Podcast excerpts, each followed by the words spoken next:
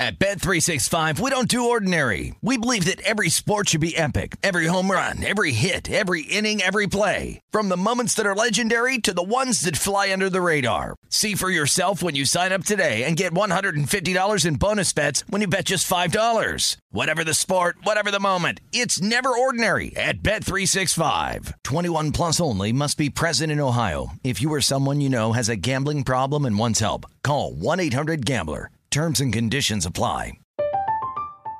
I'm Katya Adler, host of The Global Story. Over the last 25 years, I've covered conflicts in the Middle East, political and economic crises in Europe, drug cartels in Mexico. Now I'm covering the stories behind the news all over the world in conversation with those who break it. Join me Monday to Friday to find out what's happening, why, and what it all means. Follow the global story from the BBC wherever you listen to podcasts.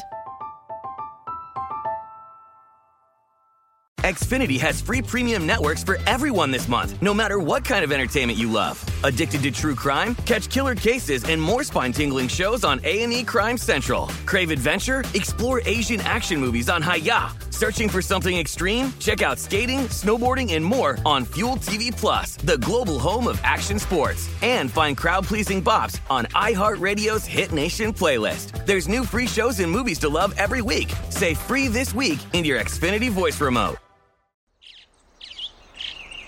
Getting ready to take on spring? Make your first move with the reliable performance and power of STIHL battery tools. From hedge trimmers and mowers to string trimmers and more, right now you can save $50 on select battery tool sets. Real STIHL. Offer valid on select AK system sets through June 16, 2024. See participating retailer for details. Breaking down every game, every day in Major League Baseball. This is the Baseball Betting Show. Here is your host, Greg Peterson.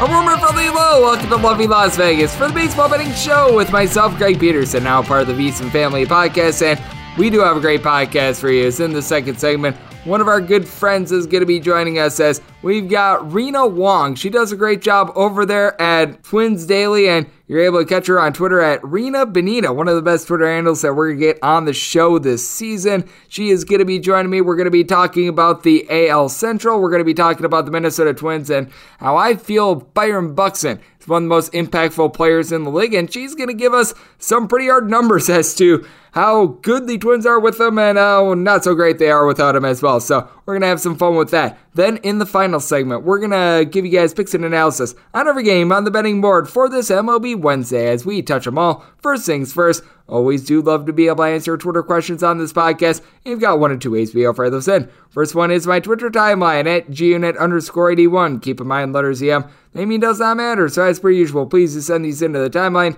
And the other way is find an Apple Podcast review. If you rate this podcast five stars, it is very much appreciated. And then from there, you're able to fire whatever you'd like to hear on this podcast via that five star review. Really did not wind up getting in any Twitter questions today, other than is Dallas Keuchel the biggest fade that we've seen in quite a long time? So let's dive into that, try to find some trends, and try to get to know that he seems a little bit better. What Games from yesterday is Greg buzzing about. Here is the rowdy recap. Make it eight straight losses for the Chicago White Sox as the Southsiders fall to the Kansas City Royals. DK Nation pick was the over, and the White Sox did not help with that. They scored zero runs, six to zero the final as you want to bet Dallas Keuchel give the start, and he did not wind up doing so well. Only winds up giving up two runs, and both of them were unearned, but he walked five in four innings, and then he turned it over to the bullpen. Reynaldo Lopez gives up three runs in one and a third innings. Kyle Crick, he gives up a run in two thirds of an inning, and then Matt Foster, two scoreless innings, and then you have Mr. Anderson Severino give you a scoreless inning, but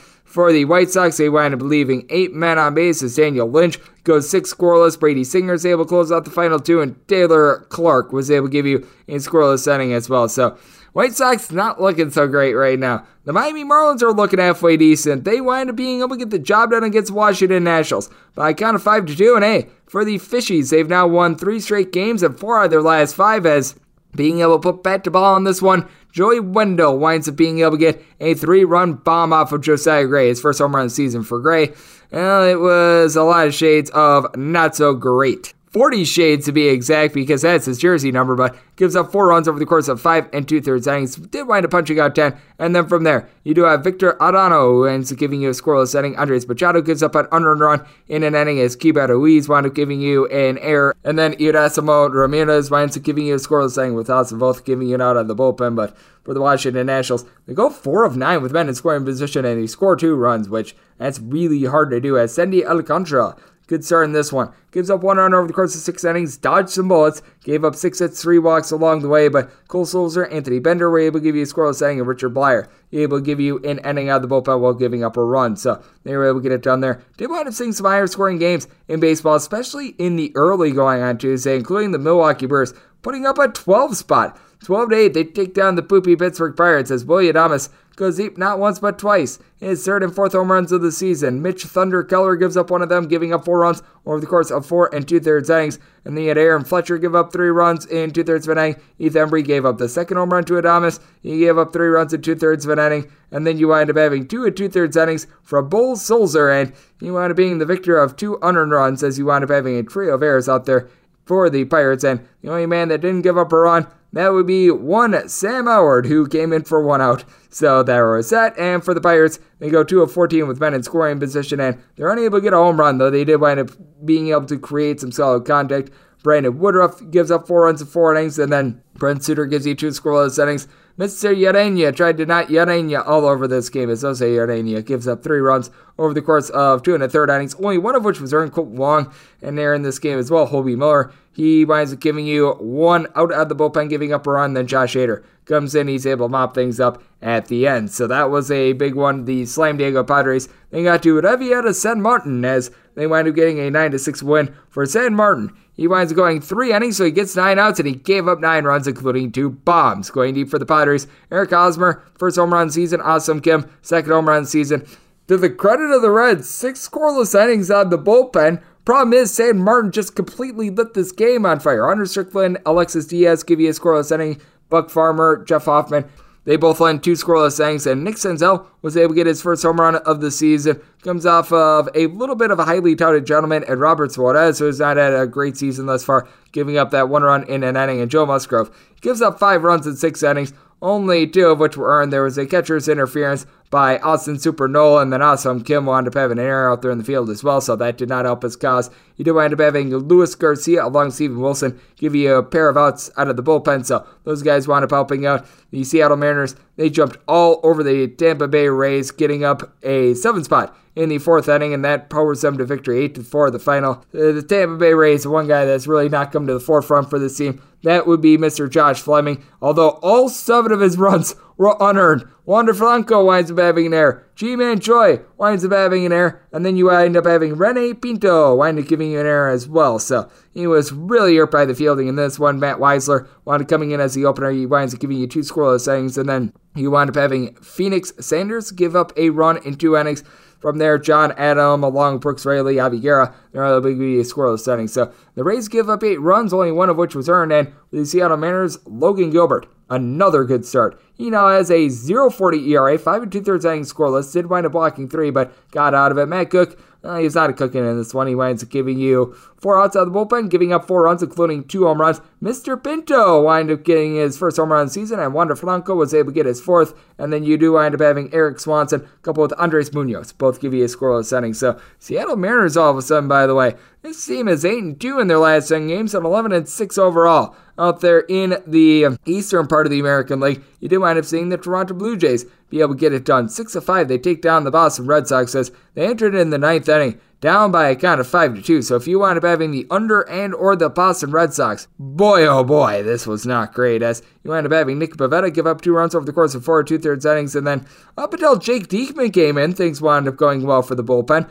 Also Davis, Ryan Brasier, they combined for two scoreless innings out of Kazu Sawamura, along with what you were able to get out of Matt Barnes. They wind up combining for a full inning. Barnes winds up giving up the unearned run in the 10th inning. Matt Strahm was able to give you an out of the bullpen as well, but Jake Diekman gives up three runs and he got two outs, including a George Springer home run in the ninth inning. His fourth of the season, and for the Blue Jays, Kevin Gausman was terrific in this one. One unearned run over the course of six innings, and we saw a lot of errors out there in Major League Baseball on Tuesday. A lot of people were wondering why we wound up getting some higher scoring games. Was it due to the balls being reduced? And didn't see a lot of homers. We did wind up seeing some bad pitching, and we saw some even worse fielding on this day. Trevor Richards, he winds up giving you a scoreless inning, and then Yimi Garcia gives up four runs in a third of an inning. And then from there, David Phelps was able to give you a pair of outs out of the bullpen. Ryan Borucki, Jordan Romano, they're both able to give you a scoreless ninth and tenth inning as the Red Sox up going 3 of 12 with men in scoring position. So that's uh, that one winds up getting to the window. The Atlanta Braves, they wind up holding the Cubs very silent on this, 1 3 to 1. They're able to get it done as Marcus Stroman. Time in Chicago's not been great thus far. Not a bad start here. Gives up three runs, two of which were earned, including Homer in six innings. Is going deep for the Atlanta Braves. First home run of the season for one Travis Demeritte, but he did his part. Problem was, Max Fried was pretty unhittable. He did wind up giving up a solo run over the course of six innings, but that's all that he surrendered as Ian Happ, Happ Hooray for his second home run season. But for the Braves, Will Smith, Tyler Matzek, Kenley Jansen all were able to give you scoreless innings. And for the Cubs, he did wind up having a pair of scoreless innings out of Michael Rucker along with Ethan Roberts. So that was another under that wound up being able to get in for you. We're going to be talking to Rena in the second segment a little bit more about the series, but the Minnesota Twins wind up being able to get it done by a count of five to four as you wind up having a botch rundown to wind up ending the game. So that was absolutely terrific. Miguel Sano winds up being able to get a single, and then you wind up having just some sort of a calamity that wound up happening with the Detroit Tigers, which that's par for the course for the Tigres. Javi Baez was back in the fold, and he had himself a game. He winds up going deep in the eighth inning off of Emilio Pagan, as that one was Pagan for a second home run of the season, and he had all four RBI for the Detroit Tigers as Eduardo Rodriguez winds up giving up three runs over the course of six innings, including a bomb to Max Kepler, second home run season. From there, you wind up having Alex Lang, Michael Fulmer do their job. Gregory Soto comes in and he gives up those 200 runs because the Tigers apparently they forgot how to play baseball in like Little League because they forgot how to do a rundown and that wound up costing them the game as Chris Paddack. very good start here for the Minnesota Twins. One run given up in five and two thirds innings. Ty Duffey winds up giving you an inning out of the bullpen scoreless. Caleb Thielbar and Emilio Pagan, they weren't so great. Pagan gives up the home run to Javi Baez in two thirds of an inning. Caleb Thielbar, two runs given up in two thirds of an inning, but Griffin Jax gets all Jacks up. He was able to lend a scoreless inning that gets the team the win. The San Francisco Giants lay the lumber to the Oakland A's, 8 to 2, the final as for the Oakland A's, you did wind up having in this one the team go 1 of 7 with Ben in scoring position, and Daulton Jeffries enters with a sub 2 ERA. Did not wind up leaving with that. He gives up five runs, including a homer over the course of four innings, as it was Mr. Wilmer Flores who took him deep. Second home run season. Austin Slater would go deep a little bit later off of the gentleman with the last name Lemoine, Jacob Lemoine, for his second home run of the season. AJ Puk was able to give you two scoreless innings. Adam Kolarek one and a third inning scoreless, and hey, Sheldon Neuse was able to give you a pair of scoreless innings. But one Carlos Rodon continues to be very solid here for San Francisco. One run given up over the course of six innings. Dominic Leone does wind up giving up a run in two thirds of an inning, but Jarlin Garcia gives you an out of the bullpen. Yurmer Marte, along with Kervin Castro, were able to come in. They give you a scoreless inning, and the Giants they are now 13 and 5 this season. And a team that surprisingly has been able to put together a couple wins here recently, the Arizona Diamondbacks.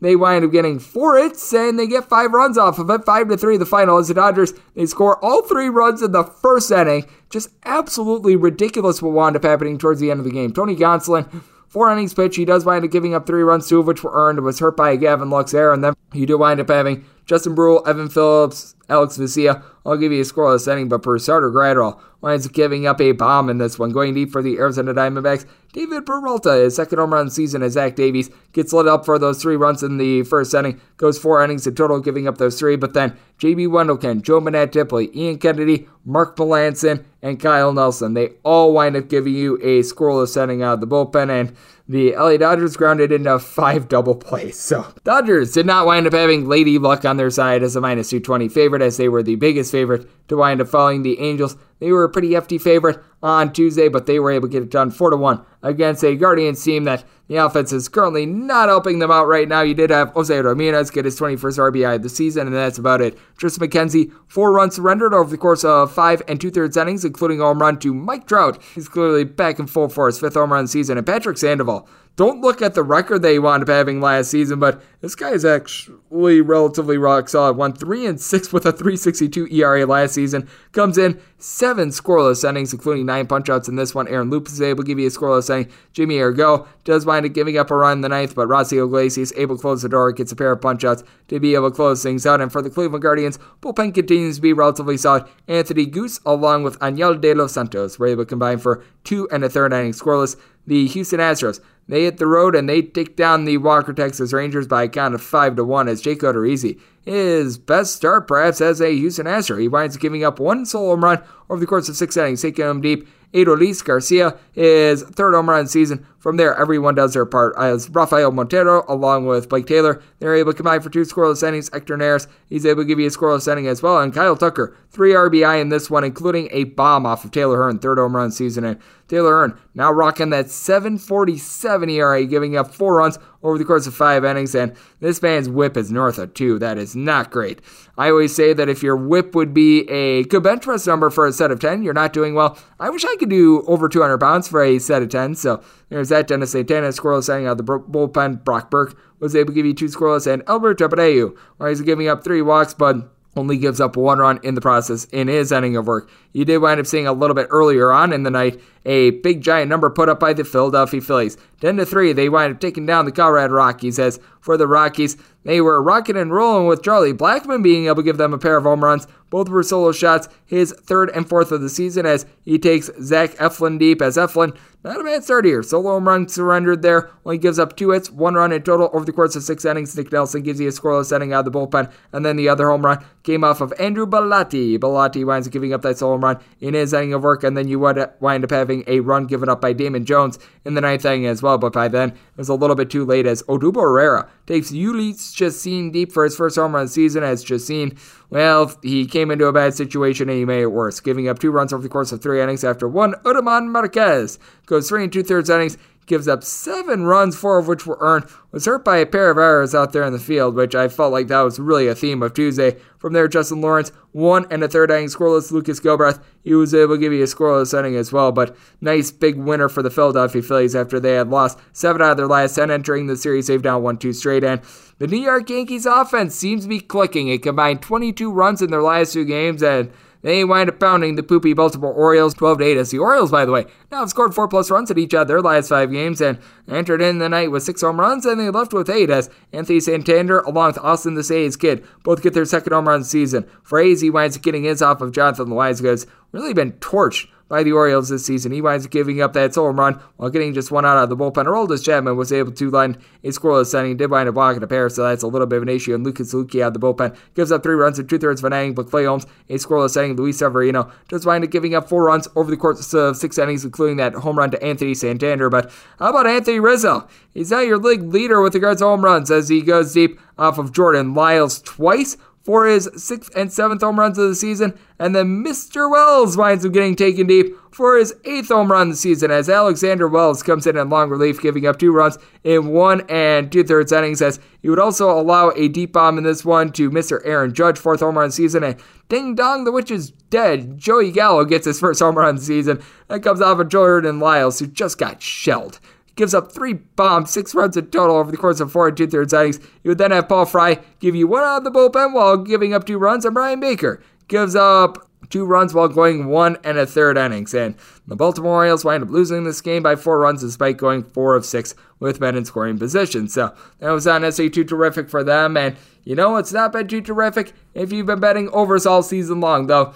as you can tell towards what I was giving out with regards to that recap. We have been seeing a few more overs here in recent days, so that is a little bit encouraging, but still, if you're taking a look at the MLB season as a whole, we have seen 143 unders and 97 overs. That is 59.6% to the under, and favorites have been doing really well. 155 and 101 straight up, that is 60.5%. But if you're looking at favorites on the run line, among the favorites that have won, 37 have won by approximately one run. So on the run line, they are 118 and 139. And if you're taking a look at what we wound up getting in baseball on Tuesday, favorites wound up just absolutely raking. They wound up going 12 and 3, so that was very, very massive. And if you're taking a look at those results as well, you wound up seeing eight overs and seven unders. So you finally wound up seeing a day break a little bit more towards the over. Now let's take a look at what we're getting out there in the American League Central. Let's take a look at the series between the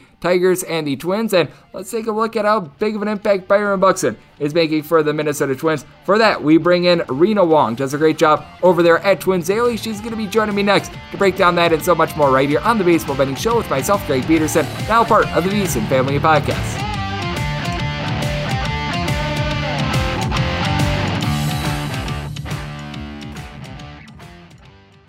At Bet365, we don't do ordinary. We believe that every sport should be epic. Every home run, every hit, every inning, every play. From the moments that are legendary to the ones that fly under the radar. See for yourself when you sign up today and get $150 in bonus bets when you bet just $5. Whatever the sport, whatever the moment, it's never ordinary at Bet365. 21 plus only must be present in Ohio. If you or someone you know has a gambling problem and wants help, call 1-800-GAMBLER. Terms and conditions apply. From BBC Radio 4, Britain's biggest paranormal podcast is going on a road trip. I thought in that moment, oh my God, we've summoned something from this board. This is Uncanny USA. He says, Somebody's in the house, and I screamed. Listen to Uncanny USA wherever you get your BBC podcasts, if you dare.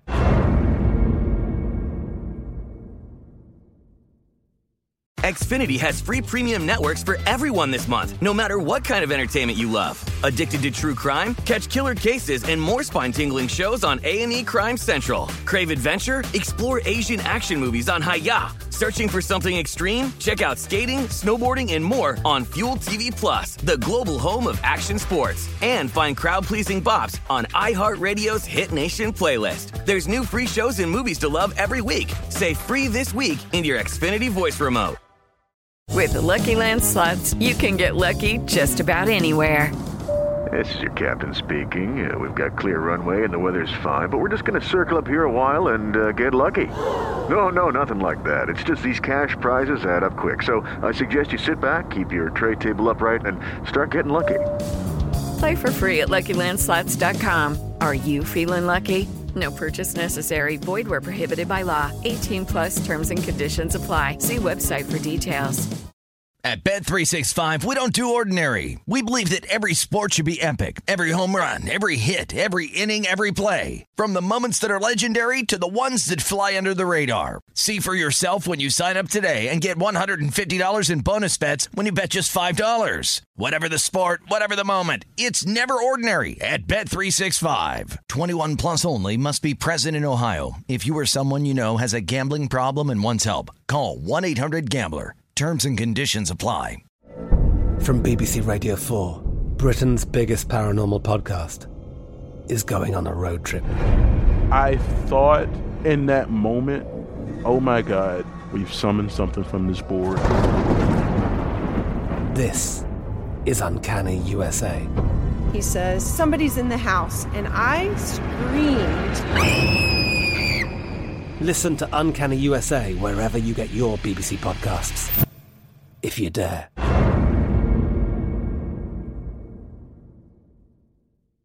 Xfinity has free premium networks for everyone this month, no matter what kind of entertainment you love. Addicted to true crime? Catch killer cases and more spine-tingling shows on A&E Crime Central. Crave adventure? Explore Asian action movies on Hi-YAH. Searching for something extreme? Check out skating, snowboarding, and more on Fuel TV Plus, the global home of action sports. And find crowd-pleasing bops on iHeartRadio's Hit Nation playlist. There's new free shows and movies to love every week. Say free this week in your Xfinity voice remote.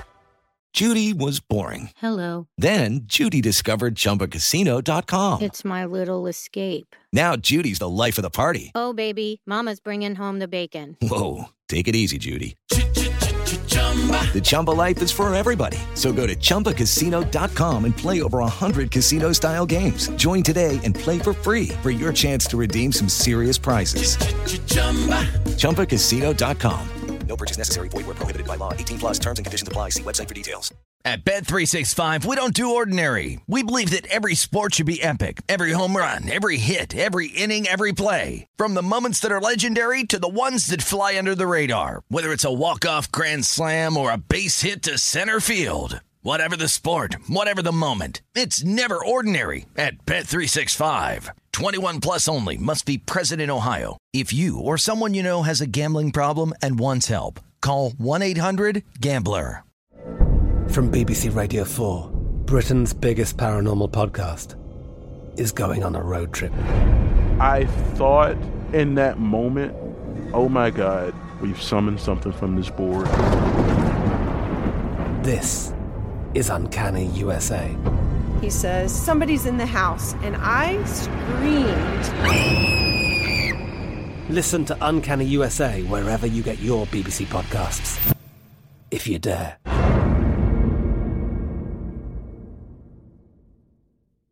Xfinity has free premium networks for everyone this month, no matter what kind of entertainment you love. Addicted to true crime? Catch killer cases and more spine-tingling shows on A&E Crime Central. Crave adventure? Explore Asian action movies on Hi-YAH. Searching for something extreme? Check out skating, snowboarding, and more on Fuel TV Plus, the global home of action sports. And find crowd-pleasing bops on iHeartRadio's Hit Nation playlist. There's new free shows and movies to love every week. Say free this week in your Xfinity voice remote.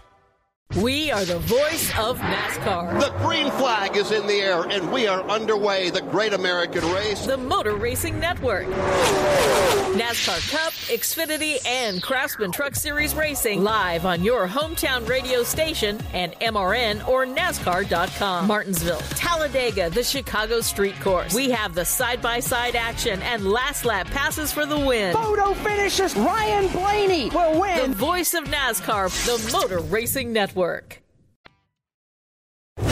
Breaking down every game, every day in Major League Baseball. This is the Baseball Betting Show. Here is your host, Greg Peterson. We're back here in lovely Las Vegas for the Baseball Betting Show with myself, Greg Peterson, now part of the VSiN Family podcast. And it is great to be joined by our guest as Rena Wong is doing absolutely terrific work over there at twinsdaily.com. She does a great job taking a look at everything day in and day out, what we are all seeing from the Minnesota Twins. Does a great job of just taking a look at the American League East as well. And I do think that it is going to be a very fascinating race to see what we all wind up getting in that division, as many people thought that the White Sox were the favorite coming into the year, but they've been struggling a little bit, and a lot of teams out there have been solid, much like the Minnesota Twins, and that's why we wind up going out to the great state of Minnesota today. And to be able to find Rena on Twitter, you're able to find her at Rena Benina. That is spelled R E N A and then B A N E N A all together. And Rena, great to have you aboard. Thank you. Thank you. And thanks for having me. And thank you for spelling that correctly. You kind of have to think for a minute. It's a little bit of a tongue twister. So I wanted to make sure we got it all right, but we were able to get it in. So I'm very happy about that. And I'm sure that you're happy about how the Twins have looked this season because I take a look at this team and I think that having Byron Buxton now out there on the field and back being healthy, one of the biggest things for the team. We wound up seeing it on Sunday, wound up having those two home runs, including just an absolute tank shot off of Liam Hendriks to be able to win the game. And when I take a look at the Twins, I really think that this team is going to or sink or swim via Byron Buxton because we all hear about how Mike Trout is so impactful for the Angels. And I don't know if I necessarily put him on that level, but I would say in terms of players and what they mean to their respective teams, Byron Buxton has to be in the top five in the MLB. I'm not sure if you'd agree with that or not, but I really think that he's the lifeblood of this squad. Oh, yes, absolutely. There was a tweet thrown out by Jeff Passan a couple days ago about how when Byron Buxton is playing and actually on the team, the Twins are on a 101 win pace, whereas when he doesn't play, they're on a 75 win pace. I mean, just that stat in of itself speaks for so much outside of, you know, some of the more obvious surface level stats like OPS, home runs, etc. Yeah, it's been absolutely amazing to take a look at this guy. He's got great wheels, he's got great power, plays the field well. So that has really been big for the Minnesota Twins because with the Minnesota Twins, I feel like it's fair to say the biggest question mark coming into the year has been the pitching. And we've seen one guy in Dylan Bundy, who I used to joke, don't call him Al Bundy because, well, sometimes he didn't look so great while he was with the LA Angels, but he's come out this year. He's looked really good for the Minnesota Twins. And I just take a look at the way that he pitches. And I do think that pitching out there in Minnesota, very much more a pitcher friendly ballpark in which fly balls that would typically be out in other ballparks, they don't necessarily fly out in Minnesota. It's suiting him very well right now. Oh, yes, absolutely. He's been the biggest surprise so far this season, including, in my opinion, the success of Byron Buxton. The rest of the pitching has held up pretty well so far. Even, you know, Chris Archer, veteran, there were a lot of question marks surrounding him, has held it fairly well. Joe Ryan, of course, star rookie on the team but no one has shined quite like Dylan Bundy so far this season yeah, it's going to be really interesting to see what we wind up getting out of him moving forward. Someone who had a lot of promise coming into the league. And you do mention Joe Ryan. He's going to be the gentleman who's going to be on the mound for the Minnesota Twins on Wednesday as they wind up taking on the Tigers. And it's going to be Michael Pineda on the other side. And this is going to be very interesting because, as you know very well, Michael Pineda last year and the last few seasons was relatively solid for the Minnesota Twins. And you can almost say that Dylan Bundy was pretty much a replacement for Michael Pineda, a little bit of a veteran guy, someone who has been around the league a little bit. And I do think that Wednesday's matchup is going to be interesting because when it comes to pitchers and when they wind up facing off against their old teams, sometimes it works out very well for the hitters. Sometimes it's a case in which a pitcher, they wind up having a lot of intel on those batters. So it makes it very easy for them to get out. So I do think that's going to be a very interesting chess match. And I'm not sure if it's Pineda or the Twins that wind up having a little bit of an advantage with all that familiarity. No, definitely. And like you mentioned, it seems like in these matches, it's either an epic, epic game of a pitcher's duel where, you know, essentially Pineda comes out, knows every single hitter so well that he can essentially get out every single batter. Or you get the other side where the Twins heavily, heavily tee off off of him. So this will be interesting. And just on the fan side, the majority of fans were very upset about Dylan coming in as the replacement for Pineda. And, you know, in that very first matchup of the season, we'll see how this goes. This will be really fun for the fans. Oh, absolutely. You take a look at Michael Pineda first time out for the Detroit Tigers, wound giving up no runs over the course of five innings. So couldn't be much better in his debut for the Detroit Tigers. So we shall see how that one winds up going as Rena Wong is joining me on the podcast. Does a great job with Twins Daily, does a great job being able to follow the Minnesota Twins and Tigers and Twins. They are both out there in the same division. And I just take a look at this American League Central, and I think that it's going to be a good fight all season long. A lot of people, they wanted to hand the division to the Chicago White Sox coming into the year. But I take a look at the Chicago White Sox, and I certainly do think that they should be the favorite in this division. But I think it's a more competitive division than a lot of people want to give it credit for, mainly because you don't necessarily have that clear, square number two that everyone has a consensus on. I would argue that it's the Minnesota Twins who should be the number two team, but you take a look at pretty much everyone in the division that's trying to track down the White Sox, the Twins, the Detroit Tigers. Heck, the Kansas City Royals are a team that is playing some relatively solid baseball as well. And then you wind up being able to round it out with the Cleveland Guardians, who have some good pitching. And I just take a look at the entirety of the AL Central, and I don't see one team that's a slug that is just going to be completely out of it at the trade deadline. And I think that that's what makes this division just so unique. Definitely. A lot of people talk about the AL East in terms of competitiveness, right? Because you've got so many big market teams, bigger names. But like you mentioned, you can't count a single team out. Who would have thought that the Guardians would have swept the White mm-hmm. Sox in the second week of the season or the third week of the season? And it seems like everyone forgot about Shane Bieber's existence after he was out last season. So, like you said, a lot of small market teams, smaller names, but plenty of excitement throughout the division. I do think that it's going to be a really good year out there in the American League Central. I think that we're going to get a lot of good fights. And, and I take a look at the Detroit Tigers, a team that after the All-Star break last season, they were able to go above 500. I do think that part of the rough start that they've gotten off to this season going into Tuesday, because we're recording this before we wound up knowing how that game wound up going final. They were six and nine, but Javi Baez being banged up, I think has a little bit to do with it. He wound up actually returning for that game on Tuesday. Spencer Torkelson former number one overall pick, got off to a little bit of a rough start. He seems to be reining it in as well. And I take a look at this division. I think that the Tigers are a team that, as the season goes along with their youth, they're going to get a little bit better. The Kansas City Royals have a lot of young guys. And heck, out there in your neck of the woods, the Minnesota Twins, they've been utilizing quite a few young guys, even someone like a Kyle Garlick, much of the bullpen. Most of these guys, they're a little bit younger. And as they wind up getting seasoning, I do think that they're going to be tougher and tougher when it comes to those months after the All Star break. Definitely. And I think now then the Twins need to capitalize on the fact that the Bobby Witt Juniors, the Spencer Torkelsons haven't quite found it because we saw a couple years ago with Bo Bichette and Vladimir Guerrero Jr., even Shohei Ohtani in his first couple seasons, when they find their groove, they could be easily the next Byron Buxton on their team. So now is the time for the Twins to win these games while these players are still kind of cold and figuring it out in the big leagues. No doubt about it. You've got a lot of young talent in this division, and I'm going to be very fascinated to see how it winds up developing as the season goes along. As Rena Wong is joining me right here on the podcast, and when I take a look at the Minnesota Twins a little bit deeper as well, we talked a lot about Byron Buxton, what he winds up meaning to this team. I do think that's something that could wind up lifting a little bit of a weight off his shoulders is the guys that follow him in the lineup being able to produce a little bit more. It's been a little bit of a rough year for Jorge Polanco along with Carlos Correa. Correa, no doubt, one of the biggest signings in the offseason.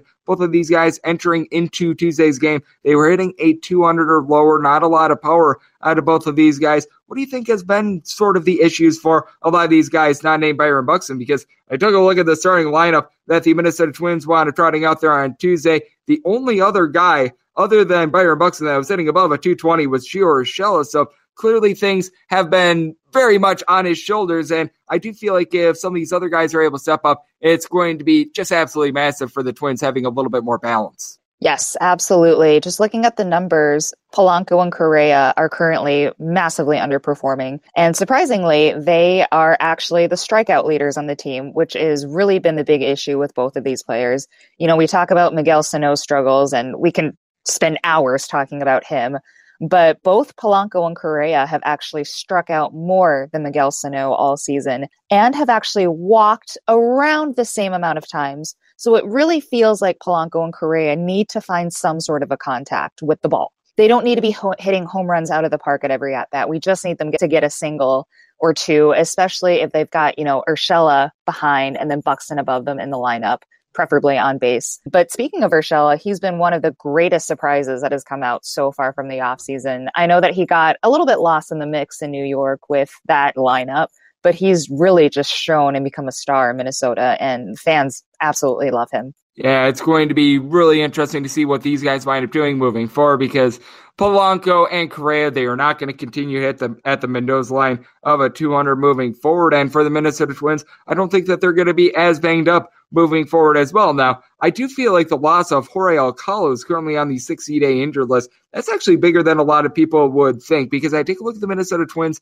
One thing that I've noticed with them is that the bullpen doesn't necessarily have the world's greatest depth, and they're out there in a division which I feel like there's a lot of sneaky bullpens. Even the Kansas City Royals, the Detroit Tigers, these are teams that they do a very, solid job out there in the bullpen. And I take a look at the Minnesota Twins, and I do think that just being able to hold down the fort while some of this pitching, like Kenta Maeda, he's going to be out for quite a while. He wound up having Tommy John surgery in the offseason. So if he winds up coming back at all, it's going to be very late. Sonny Gray, he's going to be returning, obviously, at some point this year, but he's still on the 10 day injured list as well. While those guys are trying to recover, heck, Yohan Romero, he's someone that just wound up going on the injured list as well. While these guys are on the fold, I think that it's very important for Minnesota to just wind up holding down the fort, finding a way to be able to get some splits in series because I do feel like reinforcements are going to be on the way for this pitching staff. And once those do wind up coming, this is going to be a team that's going to be able to hit their stride. Yes, absolutely. But it's not to say that we're not absolutely missing Taylor Rogers at this point. I, just watching him absolutely rake in San Diego, it'd be really great to see a guy like him back on the team, especially with the regression of Tyler Duffey, Caleb Thielbar, and some of the other veterans that we've come to depend. Yeah, it's been really interesting to take a look at this Minnesota Twins team because there have been quite a few injuries with regards to pitching, and it's going to be really interesting to take a look at this series in general. Rena, we wound up talking about it with the fact that we do have this Tiger series that's going to be going down, and then the Twins are going to be facing off against the Tampa Bay Rays. So it's going to be a big week of Twins baseball. And I know that you're going to be covering it over there at Twins Daily. I know that you do a couple different things out there as well. I know that you do a great job just being able to follow the game of baseball. So let the good people at home know what's all on tap for you and how people are able to follow you and your work on social media and other platforms. Yes, absolutely. You can find my personal Twitter at Rena Benina. Um, and also you can check out all of my work at the Twins Daily. I put out work about once, you know, every week or two, but you can always search my name in the search bar and you'll see all of my previous work. And as of late, I also help run the Twins Daily Instagram and Twitter page as well. And so you can check out Twins Daily at, of course, Twins Daily on both platforms. And Rena's doing an absolutely terrific job with a team that's going to be very intriguing this year with the expanded playoff. I think that the race that we're going to be seeing for number one and number two out there in the American League Central is going to be very hotly contested. The Twins are certainly going to be a part of it, and Rena is going to be following it every step of the way. It is always great to get her on the podcast. So, a big thanks to Rena Wong for joining me right here on the Baseball Betting Show, now part of the VSiN Family Podcast. And coming up next, it is that time the podcast. I give you picks and analysis on every game on the betting board for this MLB Wednesday as we touch them all. At Bet365, we don't do ordinary. We believe that every sport should be epic. Every home run, every hit, every inning, every play. From the moments that are legendary to the ones that fly under the radar. Whether it's a walk-off grand slam or a base hit to center field. Whatever the sport, whatever the moment. It's never ordinary at Bet365. 21 plus only must be present in Ohio. If you or someone you know has a gambling problem and wants help, call 1-800-GAMBLER. From BBC Radio 4, Britain's biggest paranormal podcast is going on a road trip. I thought in that moment, oh my God, we've summoned something from this board. This is Uncanny USA. He says, Somebody's in the house, and I screamed. Listen to Uncanny USA wherever you get your BBC podcasts, if you dare.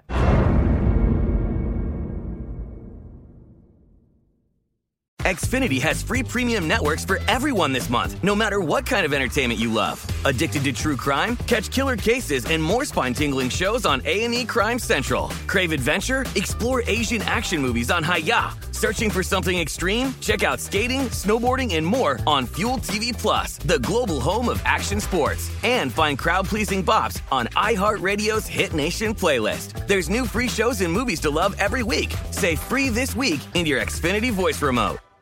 We are the voice of NASCAR. The green flag is in the air, and we are underway. The Great American Race. The Motor Racing Network. NASCAR Cup, Xfinity, and Craftsman Truck Series Racing live on your hometown radio station and MRN or NASCAR.com. Martinsville, Talladega, the Chicago Street Course. We have the side by side action and last lap passes for the win. Photo finishes. Ryan Blaney will win. The voice of NASCAR, the Motor Racing Network. At Bet365, we don't do ordinary. We believe that every sport should be epic. Every home run, every hit, every inning, every play. From the moments that are legendary to the ones that fly under the radar. See for yourself when you sign up today and get $150 in bonus bets when you bet just $5. Whatever the sport, whatever the moment, it's never ordinary at Bet365. 21 plus only must be present in Ohio. If you or someone you know has a gambling problem and wants help, call 1-800-GAMBLER. Terms and conditions apply. From BBC Radio 4, Britain's biggest paranormal podcast is going on a road trip. I thought in that moment, oh my God, we've summoned something from this board. This is Uncanny USA. He says, Somebody's in the house, and I screamed. Listen to Uncanny USA wherever you get your BBC podcasts, if you dare. Xfinity has free premium networks for everyone this month, no matter what kind of entertainment you love. Addicted to true crime? Catch killer cases and more spine-tingling shows on A&E Crime Central. Crave adventure? Explore Asian action movies on Hi-YAH. Searching for something extreme? Check out skating, snowboarding, and more on Fuel TV Plus, the global home of action sports. And find crowd-pleasing bops on iHeartRadio's Hit Nation playlist. There's new free shows and movies to love every week. Say free this week in your Xfinity voice remote. We are the voice of NASCAR. The green flag is in the air, and we are underway. The great American race. The Motor Racing Network. NASCAR Cup, Xfinity, and Craftsman Truck Series Racing live on your hometown radio station and MRN or NASCAR.com. Martinsville, Talladega, the Chicago Street Course. We have the side by side action and last lap passes for the win. Photo finishes. Ryan Blaney will win. The voice of NASCAR, the Motor Racing Network. At Bet365, we don't do ordinary. We believe that every sport should be epic. Every home run, every hit, every inning, every play. From the moments that are legendary to the ones that fly under the radar. Whether it's a walk-off grand slam or a base hit to center field. Whatever the sport, whatever the moment. It's never ordinary at Bet365. 21 plus only must be present in Ohio. If you or someone you know has a gambling problem and wants help, call 1-800-GAMBLER. I'm Katya Adler, host of The Global Story. Over the last 25 years, I've covered conflicts in the Middle East, political and economic crises in Europe, drug cartels in Mexico. Now I'm covering the stories behind the news all over the world in conversation with those who break it. Join me Monday to Friday to find out what's happening, why, and what it all means. Follow The Global Story from the BBC wherever you listen to podcasts. Xfinity has free premium networks for everyone this month, no matter what kind of entertainment you love. Addicted to true crime? Catch killer cases and more spine-tingling shows on A&E Crime Central. Crave adventure? Explore Asian action movies on Hi-YAH. Searching for something extreme? Check out skating, snowboarding, and more on Fuel TV Plus, the global home of action sports. And find crowd-pleasing bops on iHeartRadio's Hit Nation playlist. There's new free shows and movies to love every week. Say free this week in your Xfinity voice remote. We are the voice of NASCAR. The green flag is in the air, and we are underway. The great American race. The Motor Racing Network. NASCAR Cup, Xfinity, and Craftsman Truck Series Racing live on your hometown radio station and MRN or NASCAR.com. Martinsville, Talladega, the Chicago Street Course. We have the side by side action and last lap passes for the win. Photo finishes. Ryan Blaney will win. The voice of NASCAR, the Motor Racing Network. Breaking down every game, every day in Major League Baseball. This is the Baseball Betting Show. Here is your host, Greg Peterson. And we're back here in lovely Las Vegas for the Baseball Betting Show with myself, Greg Peterson, now a part of the VSiN family of podcasts.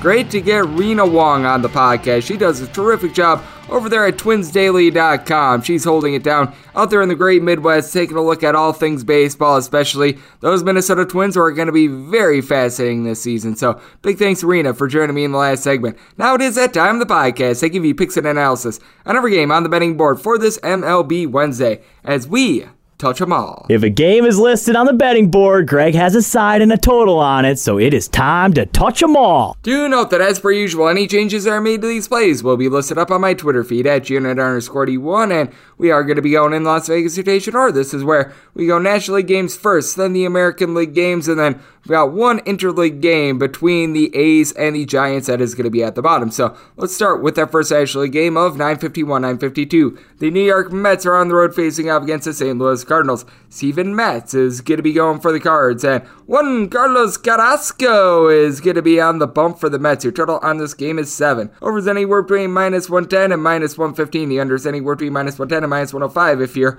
looking at the Cards, you're going to be finding them as good as even money, as bad as minus 110, with the Mets finding them as good as minus 105, as bad as minus 120. So Got a relative pick 'em game here, and I did wind up saying the Cardinals at a minus 136. I do think that they've got a pretty solid advantage. Now, Carlos Carrasco has come out and he's looked very solid this year, but take a look back at last year. He wound up having a 6 ish ERA, so you do have concerns that maybe this is a small sample size for a guy that he's up there in years. He's 35 years old. You take a look at what he wound up doing on the road last season for the Mets, a 617 ERA, 5 starts. Wound up having opponents hit a 307 off of him, so that's not necessarily so great of them for Steven Matz. He's had one very, very bad start, giving up seven runs in three innings against the Pittsburgh Pirates. And then from there, he's been able to go 10 and two thirds innings in his last two starts, giving up just one run in the process. So he is very much an up and down pitcher. That is just what you're going to get with Steven Matz. And for the Cardinals, they did wind up having that collapse in the bullpen on Monday, but past that, bullpen has been very good. Giovanni Gallegos wound up having a bad night on Monday, but past that, he has been very good the last year plus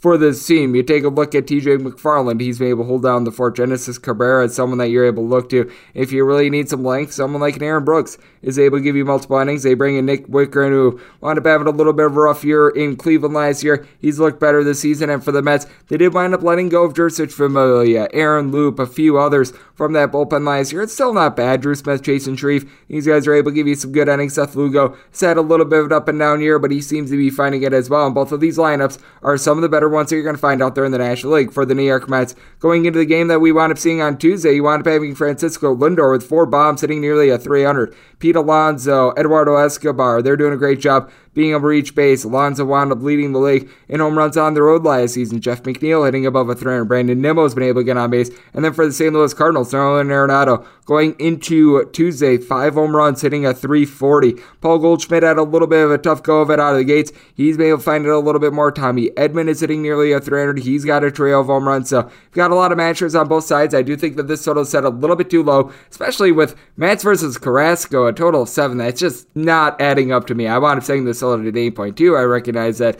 ball isn't flying as much, but we've run a little bit too far. So I'm looking at the over and with the Cardinals, set them at a minus 136. So we'll take the Cards on the money line. 953, 954 on the betting board. Got the Arizona Diamondbacks, and they're going to be playing OC LA Dodgers. One Julio Urias going to be going for the Dodgers, and you got Zach Gallen on the bump for Arizona. Arizona's anywhere between a plus 160 and a plus 178 underdog. Meanwhile, if you're looking at the Dodgers, anywhere between minus 180 and minus 193 is your price. Totals 8 over and under are anywhere between minus 105 and minus 115. Needed at least a plus 172 to take a shot here on the Diamondbacks, and we have gotten it. So I'm going to be willing to ride with Zach Gallen and company for Gallen throughout his career. Has always had a little bit of a walks issue, a little bit over three walks per nine innings, but you do take a look at this guy, and he just deserves such a better record than what he's gotten. He's pitched for his career with the Miami Marlins and the Arizona Diamondbacks as a result. A 10 and 8 record despite having a career 338 ERA. Someone that does a great job of being able to get swings and misses, right around 10 and a half strikeouts per nine innings. Pretty solid at being able to keep the ball in the yard as well. Then you take a look at Julio Urias, and he wound up being the uh, top wins getter in baseball last season, being able to accrue 20 wins, and wound up having 13 of those be on the road. And you take a look at the way that he performed last season, which includes a few starts at Coors Field, 271 ERA in those 18 starts, gave up just 10 home runs across 103 innings. Opponents hit a 219 off of him, so did a solid job there. Now the Dodgers, they no question wind up having a nice advantage out there in the bullpen. When you've got Craig Kimbrel, that certainly helps you out. Brusdar Graterol is someone that I do like. They pick up Reyes Moronta, who I've always been a little bit high on. Heck, even Phil Bickford, who winds up coming over from the Milwaukee Brewers. He's been solid. And then for the Arizona Diamondbacks, you do wind up picking up Mark Melancon, who's very old, but still able to give you a couple solid innings. JB Wendelken, Joe Mantiply, it's not like they're absolute burners out there, but these guys are able to supply as well. But I do think that Zach Gallen going to be able to perform relatively well in this spot. And you do take a look at the Arizona Diamondbacks lineup, and it's getting better. You've got Seth Beer who's still hitting above a 300, which is good because you wind up having two guys in the starting lineup yesterday for the Arizona Diamondbacks hitting above a 218 going into it. It was he and then Pavin Smith, though. You've had Dalton Varsho along Christian Walker, both give you four home runs apiece. To put that into perspective, going into Tuesday, the Baltimore Orioles had a combined six home runs as a team. So those two guys had two more home runs than the Orioles combined. And then you do take a look at the Dodgers, and it is the Death Star of lineups. When it's all said and done, I fully expect both the Turners and Justin and Trea Turner, Freddie Freeman, Mookie Betts, Max Muncy, Will Smith, Cody Bellinger, Chris Taylor, Gavin Lux, their entire starting lineup. They're probably all going to approach 20 home runs, aside from maybe like one outlier. Everyone's going to be hitting above 250, aside from maybe Max Muncy, who's off to a little bit of a rough start to the season. But these guys are absolutely terrific. That said, I do think that Zach Gallen's going to be able to go in there. I think that he's going to be able to hold down the fort in this one. And while the Dodgers should be a favorite, I think that we went up a little bit too high on this one. I do expect a little bit of negative regression in terms of the road starts for Julio Urias. I set this at a plus 172, so I'm going to be willing to take that big plus price here with the Arizona Diamondbacks. I do think that with Gallen's pitching, he's going to be able to keep it a little bit lower scoring, set my total at a 7.9. So here at 8, looking under and looking D backs. 955, 956 on the betting board, the Milwaukee Brewers. Hit the road face off against the Pittsburgh Pirates. Bryce Wilson is going to be going for the Buckos, and You've got one Aaron Ashby who's going to be on the bump for the Brewers. The Brewers are finding themselves as favorites anywhere between minus 164 and minus 180. Meanwhile, if you're taking a look at the Buckos, anywhere between plus 150 and plus 157 is your price. Finding the total at 7.5. Overs anywhere between minus 115 and minus 120. Unders between even and minus 105. I do think that we went a little bit far here with the Milwaukee Brewers. Aaron Ashby just has not proven that he is able to be a solid starter in this league. So I did wind up saying the Pirates at a plus 153 on the price. I'm going to be willing to take them with that plus price. Now, you do take a look at what you're able to get out of Bryce Wilson, and it is a case which this is someone that has a 635 ERA. He's not necessarily been too terrific this season. You go back to what he was able to do with the Atlanta Braves a few seasons though, and he was able to hold down the fort, was able to give this team some innings even in the postseason. Last year wound up mixing his time between the Pirates and the Atlanta Braves, wound up having a 535 ERA overall. Big thing is the deep ball. He winds up giving up right around 1.7 home runs per nine innings. Not much of a swing and miss guy. To his credit, has always had sub three walks per nine innings, and with Aaron Ashby, this is someone that just sometimes winds up losing a little bit of track of the plate. Eight walks in 11 and a third innings so far this season. Now, he's able to get swings and misses, but he does wind up putting the ball over the plate quite a bit. His home and road splits are not necessarily great. All the runs that he's given up this season have been on the road. And then with the Milwaukee Brewers, it is a lineup that's starting to come around a little bit more. Rowdy Tellez has been able to give you a trio of oh home runs. Willy Adames has three home runs, so you gotta hope that he's able to pick up the batting average as well. With Adames, Kolten Wong, Christian Yelich, you're able to throw in there even Mr. Rowdy Tellez, Omar Narvaez, Tyrone Taylor, all these guys hitting a 230 or lower. And for that matter, going into the game in Tuesday, you wound up having one guy for the Milwaukee Brewers who was hitting above a 230 in the starting lineup, and that would be Andrew McCutchen. So that is a little bit of an issue, and that's why I just can't wind up playing this number with the Milwaukee Brewers. And then you take a look at the Pittsburgh Pirates and Daniel Vogelbach hitting right around 300. I disagree with him being a leadoff hitter, considering he weighs like 500 pounds, but that said, the guy's been able to get on base for you. Ke'Bryan Hayes, he's hitting a 340. Yoshi Tsutsugo, it's been a little bit rough for E. Ben Gamel, Josh VanMeter, some of these veterans, but Michael Chavis, whenever he's been out there, has been able to supply a little bit of boom. You don't necessarily have a lot of home run power with regards to Pittsburgh Pirates, but you've got guys getting on base for the Pirates. All eight of their wins entering into Tuesday have been via the bullpen. You've had Heath Hembree not necessarily do a great job, but he's been able to hold down the fort, and then you wind up getting guys like a David Bednar. You're able to throw in there Chris Stratton. These guys have been lockdown relievers. Wil Crowe in a long relief role has been very good for the team. Obviously, the Milwaukee Brewers. You've got Josh Hader along Devin Williams are able to hold down the fort. Jake Cousins, so you did wind up giving up a couple runs against San Francisco on Monday. He's rock solid along with Brad Boxberger. So I do think that things are going to be kept a little bit lower scoring. But in Aaron Ashby versus Bryce Wilson in the starting spot, a total of 7.5 is just too low here. I did wind up saying my total at 8.3. I think we've got a little bit too far with regards to some of these unders. I'm willing to take a look at the over. I think we've went too far with the Milwaukee Brewers. Set the Pirates at a plus 153, seeing a lot of plus 155s or greater. So going to be taking a shot here on the Buckos, and I'm going to be looking over 957, 958 on the betting board. The Cincinnati Reds. Yes, we are in the Cincinnati. They're playing us the San Diego Padres. Mackenzie Gore is going to be going for the Pods, and Vladimir Gutierrez is going to be on the bump for the Redlegs. Reds are finding themselves anywhere between a plus 145 and a plus 152 underdog. Meanwhile, if you're looking at the pods, it's anywhere between minus 158 and minus 178 and a half is your total. Under is anywhere between minus 115 and minus 120. The over is anywhere between even and minus 105. I did want to say my total at 8. eight. I'm going to be taking a look at the under. A lot of this is just because the Reds have not been able to put bat to ball, and it's unfortunate because this is very much a bandbox of a ballpark, but it's a Reds team that they've been dealing with an injury to Jonathan India, which has put them behind the eight ball a little bit. And then you wind up going a little bit beyond that. Joey Votto has been off to a really bad start to begin the year. He's hitting right around a buck fifty. The entire outfield for this team has been very brutal. Drake Fraley, you're able to throw in there Aristides Aquino, Nick Senzel, all these guys and below the Mendoza line of 200. Now, the good news is, looks like there's a chance that India is going to be back at the fold, but it might take him a couple days to get back online. You're really relying upon someone like Colin Moran to be able to give you good at bats. Tyler Stephenson has been dealing with some injuries as well. And then you take a look at the San Diego Padres, and you do have Manny Machado hitting well above a 300 along with Eric Hosmer. Ha-Seong Kim wound up getting his second home run of the year yesterday. He's not necessarily been the world's greatest hitter since coming over from the KBO, but seems to be starting to put it together after a rough start to the year. Jake Cronenworth, he's been able to get on base north of a 325 on base for him. Jurickson Profar has four home runs, but then you do take a look at the San Diego Padres bullpen. It's one of the best out there in the big leagues. Nabil Crismatt is able to give you quite a few good innings. I do like what you've been able to get out of Taylor Rogers, who we were talking about with Rena. Craig Stammen is able to come in and hold down the fort. And for the Reds, it is a little bit of a rough bullpen. It's one of the worst out there in the big leagues. Starty Moreta is someone that you're looking at for big innings. Hunter Strickland It's just not what he once was. Art Warren, Tony Santillan, these are young guys that they just have not been able to put it together to this point. Though I do take a look at Vladimir Gutierrez. Now, what you do want to note with Mr. Gutierrez is that his Omen Road splits last year, they were not necessarily so great as this is someone that was actually significantly better on the road. 380 road ERA, 494 ERA at home, giving up 13 home runs in 50 innings at home on the road, 7 bombs in 64 innings. So a big giant split there. And then you do take a look at Mackenzie Gore. First few starts for him for his career, very solid. Combined 10 and a third innings in two starts, having given up just two runs. So he has been rock solid, including five scoreless against the Cincinnati Reds in San Diego. I do think that this is a case in which Mackenzie Gore is going to be able to come in. He's going to be able to do a relatively lockdown job. Now, I do think that Vladimir Gutierrez is putting it together a little bit more as well. I do think that with getting back Jonathan India, it's going to be able to help out this Reds team just a little bit. And I do think that with the Reds, are they a stinky team? Yes, if you look at the advanced analytics, they've also gotten a little bit unlucky. So I'm going to be willing to take a shot here on the Reds. This is just a little bit too lofty to wind up laying for Mackenzie Gore in start number three of his career. I did wind up saying this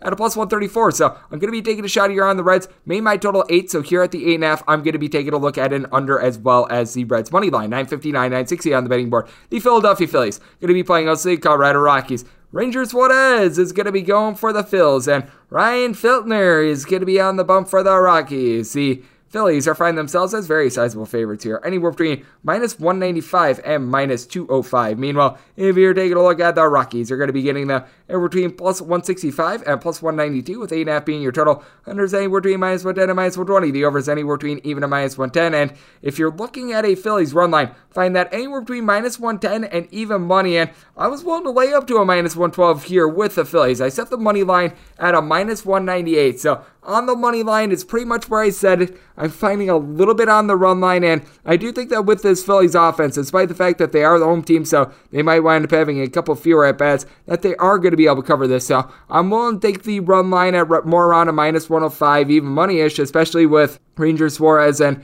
how good he's been as a starter. Now, I don't think that he's going to duplicate what he wound up doing last year. In 2021, as a starter, at a buck 69 ERA, overall ERA was a 136. At home, he put up a 151 ERA, giving up two home runs in 65 innings with opponents hitting a buck 86 off of him. Thus far this season, he's got a 438 ERA, but also keep in mind, in one of his starts, that was the infamous Alec Bohm three air game. So I also up taking that into account. And then you take a look at Mr. Feltner, and I do think that it's going to be fascinating to see what you wind up getting out of him because you wind up getting a little bit of a taste of the MLB last season. He's a very good up and coming prospect, someone who is able to give you some relatively solid swing and miss stuff. This is not someone that's going to go out there and is going to be lighting the world on fire, but someone that did wind up seeing a pair of starts last season at the big league level. He did wind up seeing six and a third innings now at an 11 30 70 RA. I do think that he's going to be able to come in and do a little bit better job, but did wind up having some command issues out there at the AAA level. And his AAA numbers, he wound up having a little bit of height in the ERA, but he also wound up playing out there in some juice ball leagues as well. So you always want to be taking that into account.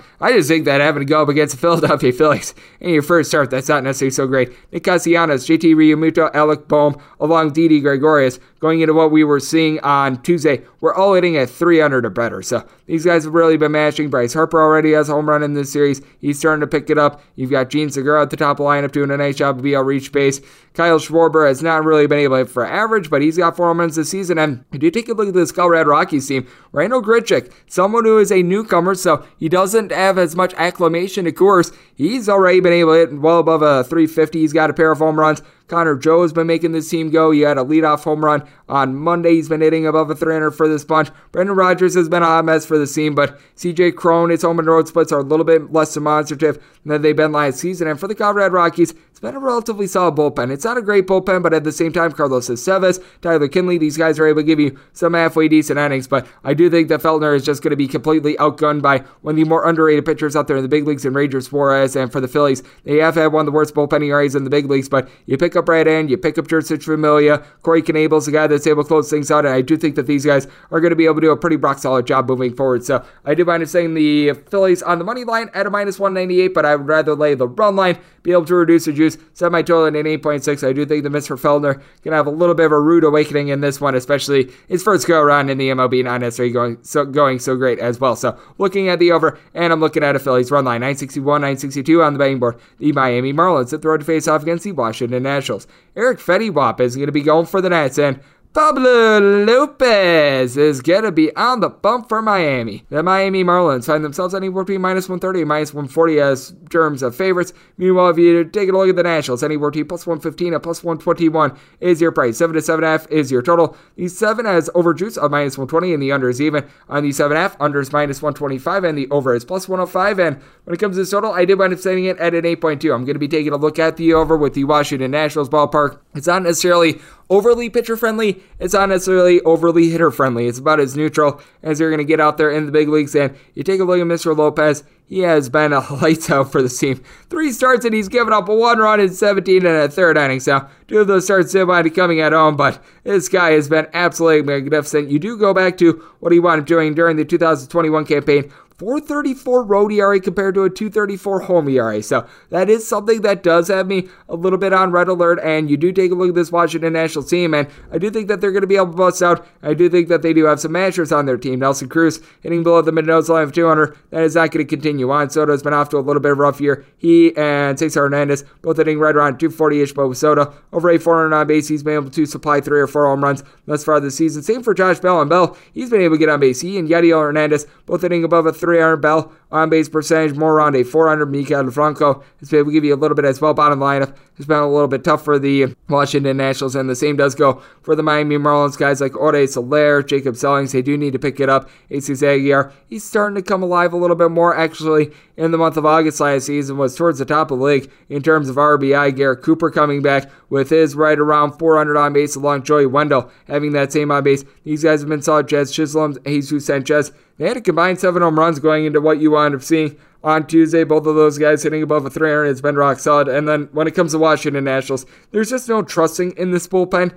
You've got out there Sam Clay. Steve Cishek is really, really old. Kyle Finnegan has been unable to get the job done. Tanner Rainey had an ERA north of 9 last season. For the Miami Marlins, it is a bullpen in which home and road splits, they've got some of the most monster ones in the league, but you did wind up picking up Tanner Scott, Cole Sulser from the Baltimore Orioles, really the only two guys from the Orioles last season that you could trust in. The Anthony's, Anthony Bender, Anthony Bass. They're not great. They're not terrible. I do think that this is a Marlins team that, even though the bats have been a little bit cold, they are going to be able to get to Mr. Fetty Wap, though. 675 ERA in three starts. This is a man that has given up 11 runs, 10 of which were earned in 13 and a third innings with a pair of bombs, and he's always had a little bit of a walks issue. You do take a look at what he wound up doing in 2021, and his walks per nine rate was north of three. Home runs per nine innings was more around 1.8 ish. So I do think that the Miami Marlins going to be able to put some hard contact on this one. I'm willing to lay up to a minus 146 here with Miami. And also caution yourself. This is a line that opened up with Miami being minus 115. Miami has been seeing a lot of steam this year, so if you like them, you probably want to take it earlier than later. So I want about right laying it with the Miami Marlins. I still advise player right around minus 130 to minus 140. And when it comes to the total, set mine a little bit north of 8 at an 8.2. So looking over and looking fishies. 963, 964 on the betting board. You've got yourself the Chicago Cubs. In the road face off gets the Atlanta Braves. One Charlie Morton is going to be going for the Bravos, and Mark Is going to be going for the Cubs. The Cubs are finding themselves as sizable underdogs, anywhere between plus 175 and plus 184 is your price. Meanwhile, if you're looking at the Bravos, anywhere between minus $2 and minus 210, 8.5 is your total. Under is anywhere between minus 110 and minus 120. Over is anywhere between even and minus 110. I did wind up setting my total at an 8.9, and it's not because of Charlie Morton, because I set Morton as a minus 234 favorite on the money line. If you're looking at the run line, by the way, of the Atlanta Braves. You're going to be finding this anywhere between minus 105 and minus 110. I saw mine closer to minus 130, so I am very willing to take the run line here of the Atlanta Braves. And the big reason why is because Mr. Leiter Jr., God bless him, he's back in the MLB for the first time since 2018, and it's not going well for him. 11.05 ERA after his last stint in the big leagues with the Toronto Blue Jays in eight total appearances, 13.50 ERA. So this is a guy that has never proven to be necessarily too great at the big league level. Heck, you take a look at his minor league numbers, and they weren't necessarily too good. He's got an 18.90 ERA on the road. When your ERA on the road is higher than a year that was going on in the Civil War, you know that things are not going great. Meanwhile, Charlie Morton has been a little bit teeter totterish this season, giving up combined nine runs in his last 10 and a third innings across his last two starts.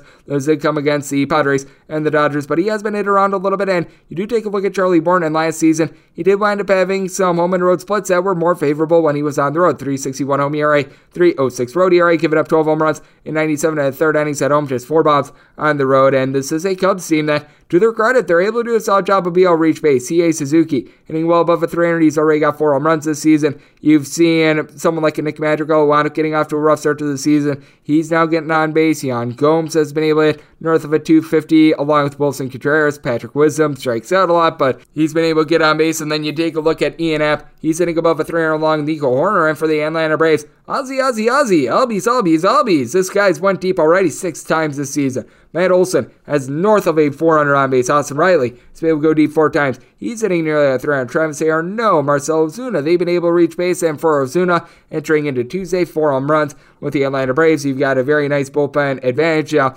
bullpen has been a little bit shaky. Kenley Jansen had a little bit of a rough first week of the season. Tyler Matzek, along with AJ Minter, both of these guys are relatively reliable, though. Will Smith, he gets shaky with it, but he and Darren O'Day, veteran guys, are able to rely upon him for the Cubs. This is a bullpen that you really don't want too much of a part of. Scott Effross, not necessarily a trustworthy guy, along with Ethan Roberts. Now, you do have out there a guy, Mychal Givens, I've always liked. Sean Newcomb, Chris Martin, both of these guys are former Atlanta Braves, but I do take a look at this spot. I think that Mr. Leiter is going to get a lightered up in this one. So I do wind up setting my total at an 8.9. I'm willing to take a look at the over and with the Atlanta Braves. Set them more around minus 240 on the money line, on the run line at minus 135. I'm going to reduce the juice. I'm going to take a look at the run line here of the Atlanta Braves, and I'm going to be going over 965, 966 on the betting board. The Tampa Bay Rays are going to be playing against the Seattle Mariners. One Marco Gonzales is going to be going for the Mariners, and you've got Drew Rasmussen who's going to be on the bump for the Rays, and the Rays are finding themselves a minus 125 favorite. Currently, only DraftKings has a line as I am doing this podcast, plus 105 on the Seattle Mariners. Total on this game is 7.5, over is minus 115, and the under is minus 105. And given these current numbers, I would be taking a look at an over. I did wind up saying my total more at a 7.7, so 7.5 would be pretty much max. I'd be willing to take a look at an over at, but I would be willing to go over. And with Drew Rasmussen, set him as a minus 140 favorite ever since he became really a full time starter in the back half of the 2021 season, starting in August that year. In the regular season, he's got a sub 2 ERA. Now, he's not necessarily going to go overly deep into games. This is someone that you can expect about five innings out of him, and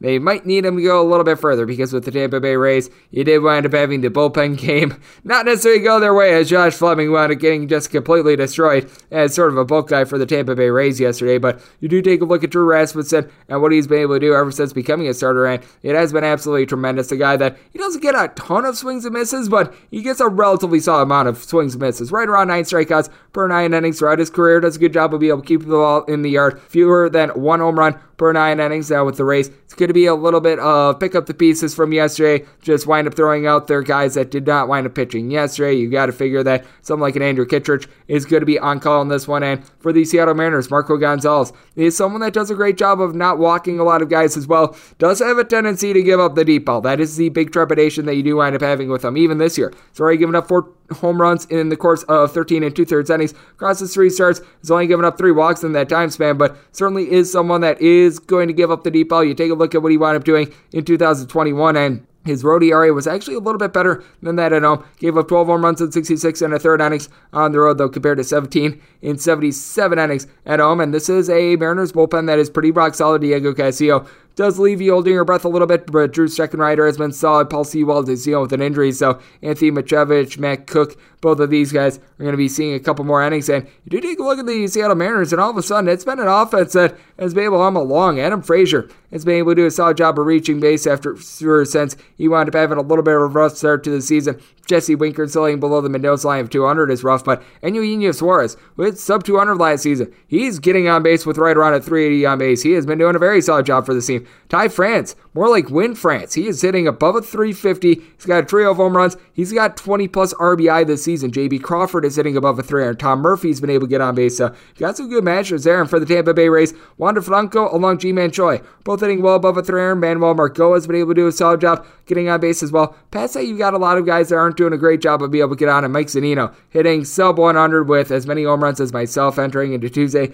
Not great, but Brandon Lowe, even though he's hitting below a 200, he does have a trio of home runs this season. I do think that the Rays going to be able to get back online after yesterday.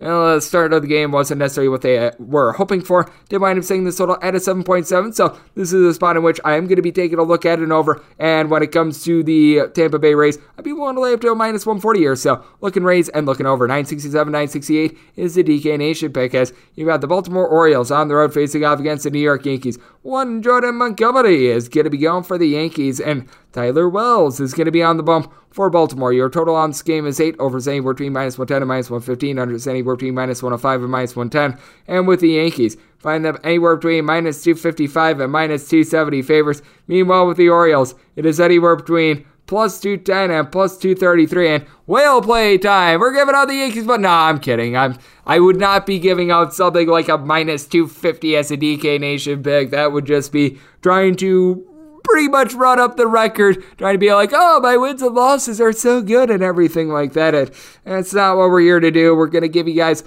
little bit more of an even juice play, and that would be on the total. And I'm going to be taking a look at the over. You take a look at Mr. Tyler Wells, and, well, it's not going well for Wells. 675 ERA. Someone who wanted coming out of the bullpen last season. This year, he started three games. He has won a combined eight innings. He has posted up a 675 ERA, given up a pair of bombs, four and a half walks per nine innings. It's just not going well for him. This is pretty much a advanced form of a bullpen game here for the Baltimore Orioles. And to their credit, bullpen ERA entering into the series was right towards league average, actually a little bit above it, but gotta expect some negative regression for guys like Cionel Perez, Felix Bautista, Paul Fry, Travis Lakins, Bryan Baker.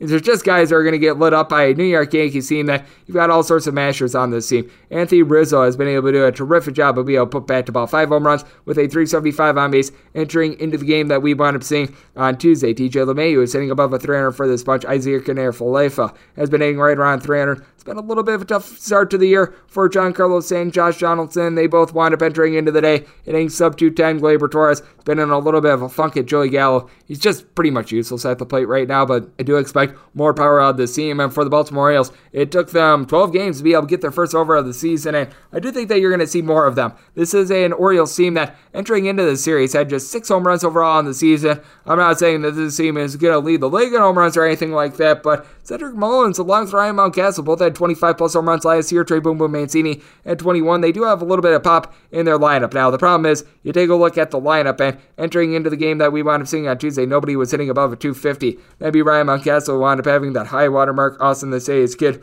was right around there as well. You're going to need to rely upon guys like Ramon Urias, Robinson Chirinos, Ode Mateo to be able to pick it up a little bit. But I do think that the Orioles lineup is going to be a little bit better. You take a look at the way that they wind up entering into the Bronx, four plus runs in each of their last four games, so they do seem to be turning the corner little bit there. You do take a look at what you're able to get out of Jordan Montgomery, and he's not a guy that is necessarily dominant at home. He is certainly far from terrible. Wound up having a little bit of rough COVID in his first home start of the regular season this year, but actually had a better road ERA than a home ERA last season, giving up nine home runs in 69 innings out there at the Bronx. Opponent's only a 237 off of him, but not giving up right around 2.8 walks per nine innings. Now, you take a look at the Yankees bullpen. It has been absolutely lights out. Aroldis Chapman wound up having a little bit of a rough COVID against the Toronto Blue Jays, but other than that, he's actually been locked down for the team. Wandy Peralta's giving you good innings. Jonathan Loáisiga had a rough COVID against the Baltimore Orioles, ironically enough, about two weeks ago. But Lucas Luetge, he's able to come in, give you good innings along with Miguel Castro. But that said, I do think that the Yankees are going to be able to bust out. They're going to get the bats going. The Orioles, they're going to be able to put a nice hurting on a ball or two as well. So I did wind up saying the total more around a 9.2. So the DK Nation pick is going to be on the over in this spot. I did wind up setting the Yankees at a minus 248 on the money line. If you're really looking at the money line, boy, I mean, it's one of those cases which it's juicy. I would rather take a look at a Yankees run line, which in most places I'm finding that right around a minus 120. I was willing to lay more like a minus 135 to a minus 140 there. So I'm going to be taking a look at the Yankees run line in the spot and the DK Nation pick. We're avoiding that JC money line. We're going to be taking a look at the over 969, 970 on the betting board. The Boston Red Sox are going to be in the red face off against the Toronto Blue Jays. Ross Stripling is going to be going for the Jays, and Michael Wacha is going to be going for the Boston Red Sox. And if he winds up getting lit up, you use the dying Pac Man voice for Wacha. Waka, waka, waka, waka, waka. Ch-ch as he's going to be finding himself as an underdog in this spot. Anywhere between plus 115 and plus 126. And if you're looking at the Jays, you're going to be finding them anywhere between minus 131 and minus 149 is your total. The under is anywhere between minus 120 and minus 125. The over is finding itself anywhere between plus 105 and even money. And when it comes to Boston Red Sox, well, I do think that you could wind up using that dying Pac Man voice. I do wind up saying the Jays at a minus 132. The minus 131, pretty much the max that I'm going to be willing to lay with the Jays, but I am willing to lay that minus 131 that we are seeing right now. And when it comes to Michael to his credit, he's looked a little bit better this season. He has made three starts, 14 and a third innings, buck 88 ERA, has given up a pair of home runs. Walks are a little bit of an issue, four and a half walks for Mr. Michael Wacha, so that's not necessarily too terrific, but he's come in, he's been able to down the fourth. And you take a look at Ross Stripling, first two starts of the season, eight total innings in these two starts, has given up three runs. So once again, not lighting the world on fire, not necessarily doing a terrible job. Both of these teams, okay bullpens, not great, not terrible. Garrett Whitlock now being utilized as a little bit more of a starter for the Red Sox, but you still have Edakazu Mora, Ryan Brasier. These guys are able to do a solid job. Phillips Valdez is able to give you multiple innings. And then for the Blue Jays, Ryan Borucki is able to come in. He's able to do a good job. Tim Mayza, someone that I do like for the team. Trevor Richards is able to lend multiple innings. But you do take a look at these two lineups, and you do have to give a little bit of advantage here to the Toronto Blue Jays. Vlad Jr. hitting well above a 305 home runs going into what we wound up seeing on Tuesday. Bo Bichette had a little bit of a rough start to the year. Got to figure that that grand slam on Monday is going to be able to get him kick-started. Matt Chapman been able to do an okay job of reaching base. George Springer looks like the George Springer of both. You've had a little bit of a tough time with the bottom of the lineup for the Blue Jays, but you're able to say the same about the Red Sox as each out of the bottom five hitters in the lineup that you wound up seeing on Tuesday we're hitting a 225 or lower. So that is something that is a little bit of a concern now. Top lineup has been good. JD Martinez, he's got north of a 350 on base along with Xander Bogaerts, and Bogaerts hitting well above a 300. Alex Verdugo, he's hitting more around at 270. He's been able to supply a trio of home runs. You have someone that I really like in Rafael Devers, who wanted getting the day off yesterday. He had 38 home runs last season, but I do take a look at this spot. One to lay up to a minus 132 here with the Blue Jays. So at minus 131, it is a take for me. Keep in mind, Stripling was an all star starter a few years ago while he was with the LA Dodgers. I did wind up saying my total here at a 9.2 as well. So I'm looking at the 9 over, and I'm going to be taking a look at Stripling and Company at up to a minus 132, 971, 972 on the betting board. Now the Chicago White Sox, and they're going to be playing us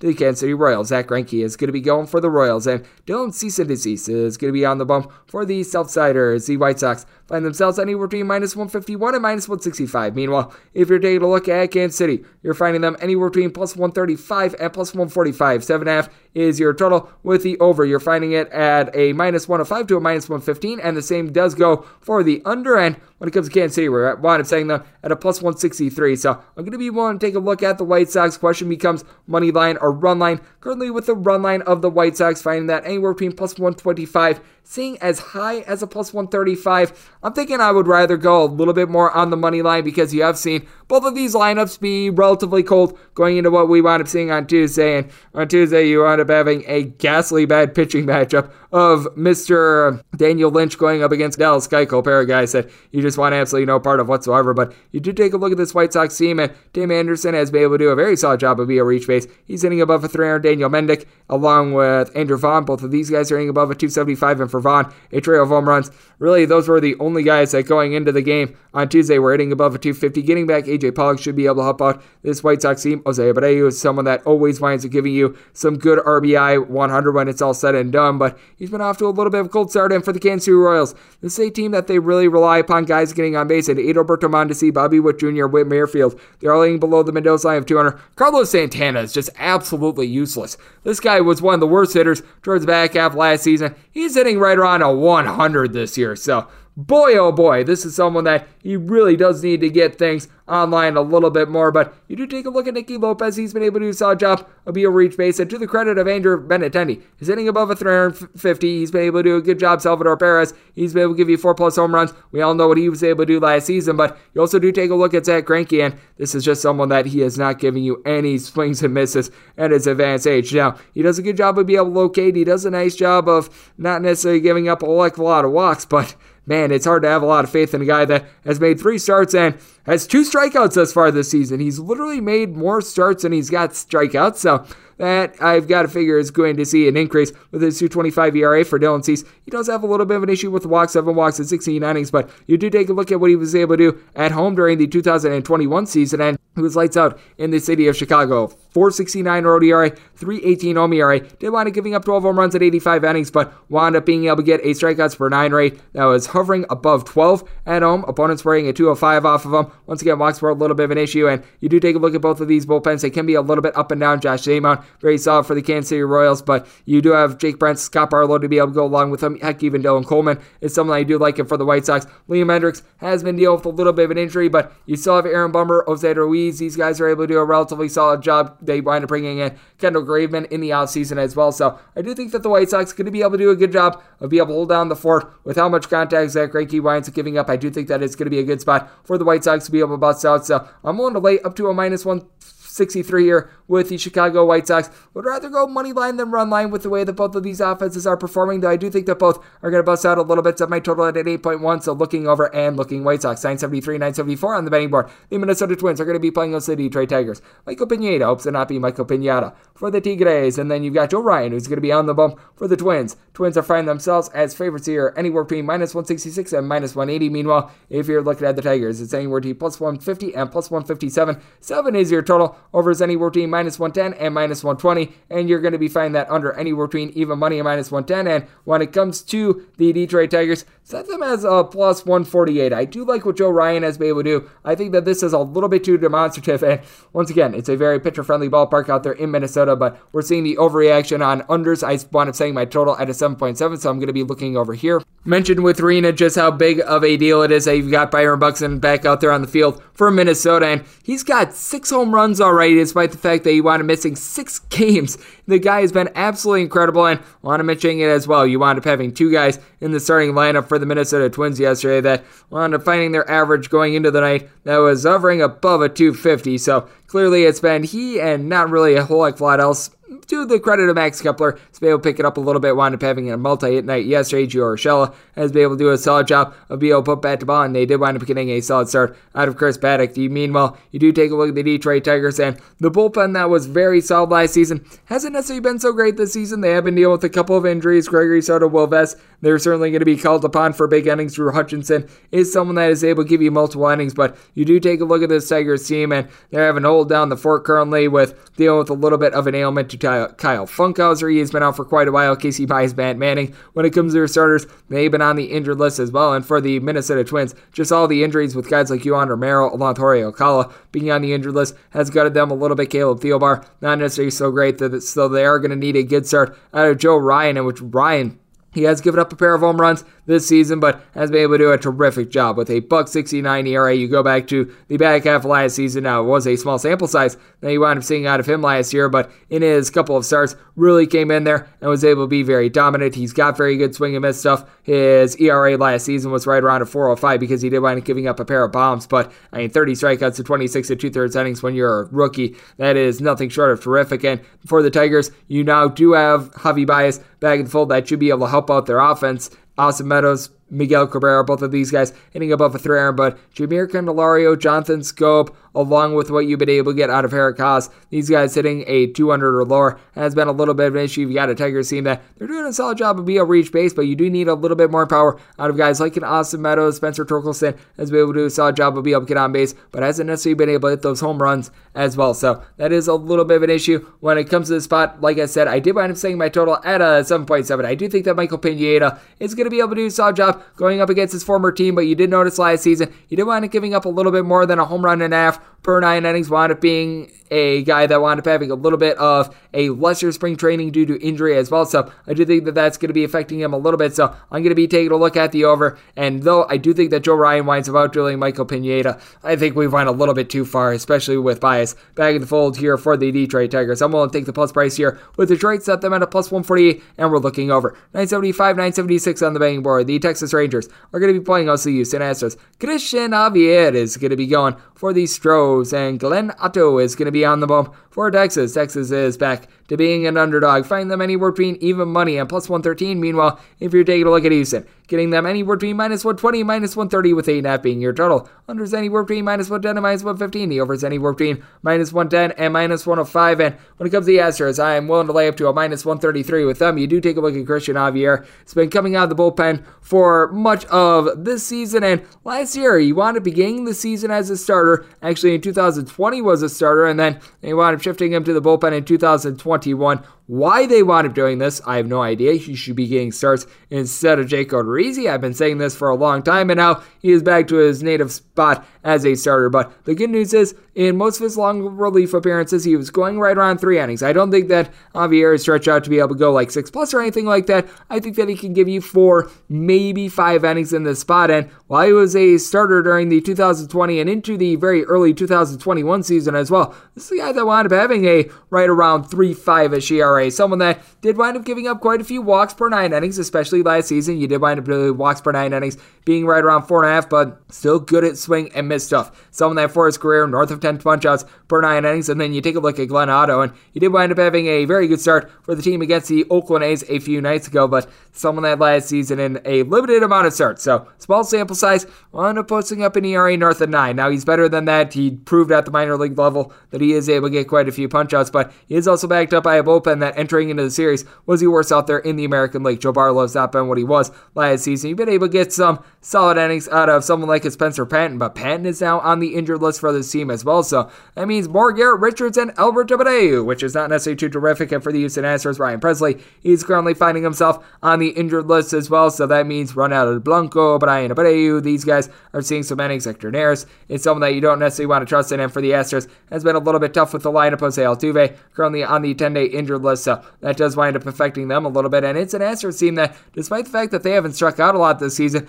they've just been getting really unlucky with the bats. And you take a look at it Niko Goodrum, Jose Siri, Yordan Alvarez, whenever Altuve's been out there, Kyle Tucker. All these guys are hitting a 225 or lower. Got to feel like they're going to be able to pick it up Alex Bregman as be able to give this team a trio of home runs. He's sitting more in the pocket of about a 270, so he's able to get on. Chas McCormick is hitting more around a 265 average himself. And for the Texas Rangers, it's been a little bit rough for some of their bigger pieces as well. Cole Calhoun, Adolis Garcia, Marcus Semien, all these guys have been hitting at 220 or lower, along with Willie Calhoun, who's been legitimately one of the most unlucky hitters in baseball since the beginning of the 2021 season. But I do take a look at the Houston Astros, and I do like what I'm getting out of Cristian Javier. Glenn Otto, very good start his last time out, but I need to see a little bit more of a sample size. And do have a pair of guys that they haven't had a lot of starting experience in their careers, and you got a pair of bullpens that are just not necessarily too terrific. So I do want to say my total at an 8.8 looking over, and I'm willing to lay up to a minus 133 here with the Astros. 977, 978 on the betting board. Got the Guardians of Cleveland hitting the road face off against the LA Angels. Shohei Ohtani is going to be going for the Angels, and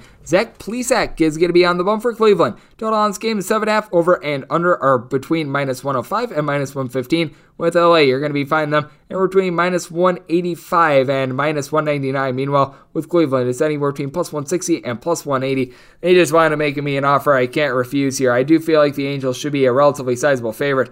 I was willing to take the Guardians at north of a plus 168, and I really thought that I was giving the Guardians a bad price and that I was going to be on the Angels. I now that we're seeing plus 180 here on the Cleveland Guardians, we just went too far. Zach Plesac is a solid pitcher, Buck 53 ERA this season. He is someone that very much does pitch to contact, only 10 strikeouts in 17 and two thirds innings this season, but does a solid job of being able to induce soft contact for his career, right around two walks per nine innings. So command is there. You do take a look at Shohei Ohtani, and no question, last season he pitched significantly better at home than he did on the road. On the road last season, his ERA was approaching five. Meanwhile, at home it was a buck 95, giving up nine home runs in 78 and a third innings, with opponents hitting right around a buck 93 off of him. But he's also backed up by an Angels bullpen that is one of the worst out there in the big leagues. They do pick up Ryan Tepera and Aaron Loup, which winds up helping, and Raisel Iglesias is rock solid. But you also have to trust in Oliver Ortega, Mike Mayers, Archie Bradley, Austin Warren, Andrew Wantz. You want other guys out there. Meanwhile, with the Cleveland Guardians, Emmanuel Clase, one of the best closers that you're able to find out there in the big leagues. Bryan Shaw, Nick Sandlin, these guys are able to give you some solid innings as well. And for the Cleveland Guardians, I do expect a little bit of regression with the bats, but these guys have been able to do a very magnificent job of being reach base. Jose Ramirez going into what we wound up seeing on Tuesday. Four home runs, 350 batting average. Owen Miller still hitting well above a four. And Steven Kwan, he's been a little bit banged up, but he's been able to get on base. Oscar Mercado, a trio of home runs. Andres Gimenez hitting at 313. Myles Straw has some of the best wheels out there in the big leagues. And for the Angels, Taylor Ward, he wound up having a pair of home runs against Shane Bieber. He's been solid as he Ohtani, Mike Trout, all these guys three plus home runs this season. And then you've also had Jared Walsh have a little bit of a resurgence after he was an All Star last season. And then in the second half of the season, he dipped. He's got a pair of bombs. He's sitting right around 250. Brandon Marsh, Matt Duffy, they've been able to get on base, but I do expect a little bit of regression there. And I do take a look at Plesac. Should he be a favorite against Shohei Ohtani? Heck no, but I think that we're really poo pooing how decent of a pitcher Zach Plesac is. He's not going to light the game on fire. I think that he comes in, is going to be able to hold down the front end. You've got a pair of very good offenses that I think are going to be able to do a solid job being able to hit a couple balls out, even though in the nighttime in Los Angeles, ball doesn't necessarily carry the same way that it does during the day. Did wind up saying my total at an 8.3, despite that, because both of these teams do a good job of being able to make solid contact. Looking at the over, and I'm going to be looking at the Guardians with this plus price, and we wrap things up with 979, 980 on the betting board. The San Francisco Giants going to be playing against the Oakland A's. Paul Blackburn is going to be going for the Oakland A's. It is assumed that we're going to get Jakob Junis for the San Francisco Giants, but we've got no numbers up on this game because it has yet to be confirmed if it is indeed Blackburn versus Junis. I do mind saying the Giants at a minus 175 plus 175 on the A's and made my total at 8.4. So an 8 or lower, I'd be looking over 8.5 or higher. We'll be taking a look at the under. You take a look at Jakob Junis, and you did wind up getting a bulk appearance for the San Francisco Giants. It wasn't a start, but he wanted coming in. He wanted pitching five innings for the team, and he looked very solid in that bulk appearance. You take a look at Mr. Jakob Junis. He wound up giving up no runs in those five innings. It was a 7 1 win for the team. Now, it was also against the Washington Nationals, but Someone that winds up coming over from the Kansas City Royals, a young guy that I've always felt like has had a little bit of upside. When he was away from Kansas City last year, he had a 281 ERA. It was a small sample size. He wound up only pitching 16 innings, giving up one home run in the process. But this is someone that, whenever he's pitched on the road, so away from Kansas City, this has been someone that has been relatively rock solid. You go back to his really last full sample size in 2019, his ERA on the road was about 1.4 points lower than it was at home, which I find to be very intriguing because typically Kansas City a little bit more pitcher friendly, but you do take a look at what you're able to get out of Mr. Blackburn as well. This is someone that has actually been able to post up some very good numbers thus far. Three starts, 15 innings, is yet to give up a home run, one walk. You know that the command is going to be there. Buck 80 ERA is just not going to be lasting. His fielding independent is significantly higher because this is very much a pitcher contact guy. To his credit, 14 home runs thus far this season, but you take a look at the career, right around six half strikeouts per nine innings. He is backed up by a bullpen that is not necessarily terrible. They've got Kirby Snead back to the fold. They have been dealing with a little bit of an injury to Lou Trivino, but AJ Puk is able to give you multiple innings and ball. He's able to do a solid job. I even like what you've been able to get out of someone like a Dany Jimenez, but it is not necessarily what the San Francisco Giants is. As the Giants, they had the lone bullpen that wound up having a sub 3 ERA in the big leagues last season. Jarlin Garcia, Camilo Doval. These guys had it all working. Tyler Rogers is able to do a solid job. Jake McGee. List goes on and on. And for the San Francisco Giants, you do take a look at this lineup and you do have yourself quite a few mashers. Joc Pederson entering into Tuesday. This guy had been on a tear, hitting a 362 with six home runs. You've got a couple guys that they do need to pick it up with the batting average. Darin Ruf along with Joey Bart hitting below the Mendoza line of 200 and stuff. Been dealing with Mike Yastrzemski being on the COVID 19 list, but they replace him with Luis Gonzalez, who wound up hitting the big home run against the Milwaukee Brewers a couple days ago, entered into Tuesday with a small sample size, but hitting above a 300 with that home run. Brandon Crawford has been able to pick it up along with Wilmer Flores as the season has went along. And for the Oakland A's, it is a little bit of a banged up team. They've been dealing with a injury to someone like a Chad Pinder. They've had Jed Lowrie on the fold as well, so that has certainly hurt them. You take a look at their bottom five guys in the lineup that we wound up seeing on Tuesday. They are all hitting a 208 or lower. Now, Elvis Andrus has been a little bit unlucky, and you do have Sean Murphy hitting a 242, three home runs this season, but it has been a team that has had a little bit of a rough time being able to put runs up on the board against a little bit of better competition. So I did wind up making this a minus 175 line on the Giants. With regards to the run line, I would need a little bit north of a plus 110 to be able to take that run line of the Giants, lay a run and a half, but also did wind up setting my total at 8.4 and 8 or lower. Going to be taking a look at the over 8.5 or higher to the under, and that will wrap things up for the Wednesday edition of the Baseball Betting Show, now part of the VSiN Family Podcast. A big thanks to Rena Wong, does a good job over there at Twins Daily. She joined me in the last segment. If you do like what you're hearing from this VSiN podcast, the Baseball Betting Show, you're able to subscribe wherever you get your podcasts, Apple Podcasts, Google Play, Spotify, Stitcher, and TuneIn. If you've got a question, comment, segment idea, whatever you for this podcast, you do have one of two ways we offer those in. First one is my Twitter timeline at gunit underscore 81. Keep in mind the letter ZM, name does not matter, as per usual. Please send these into the timeline, and the other way is find an Apple Podcast review. If you rate this podcast five stars, it is very much appreciated. From there, you're able to fire whatever you'd like to hear on this podcast. Find the five star review coming at you guys every single day throughout the MLB season, and that means I'm coming at you once again tomorrow. Thank you so much for tuning in.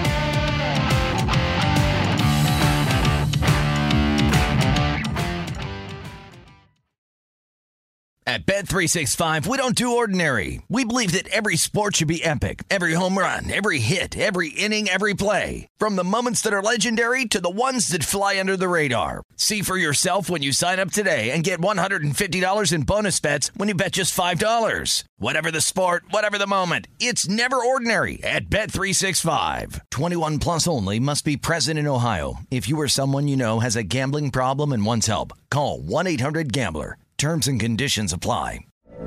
From BBC Radio 4, Britain's biggest paranormal podcast is going on a road trip.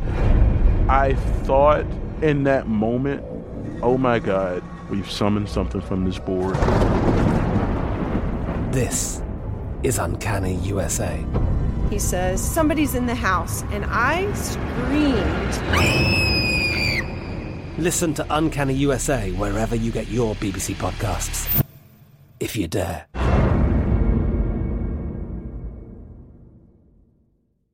Xfinity has free premium networks for everyone this month, no matter what kind of entertainment you love. Addicted to true crime? Catch killer cases and more spine-tingling shows on A&E Crime Central. Crave adventure? Explore Asian action movies on Hi-YAH. Searching for something extreme? Check out skating, snowboarding, and more on Fuel TV Plus, the global home of action sports. And find crowd-pleasing bops on iHeartRadio's Hit Nation playlist. There's new free shows and movies to love every week. Say free this week in your Xfinity voice remote.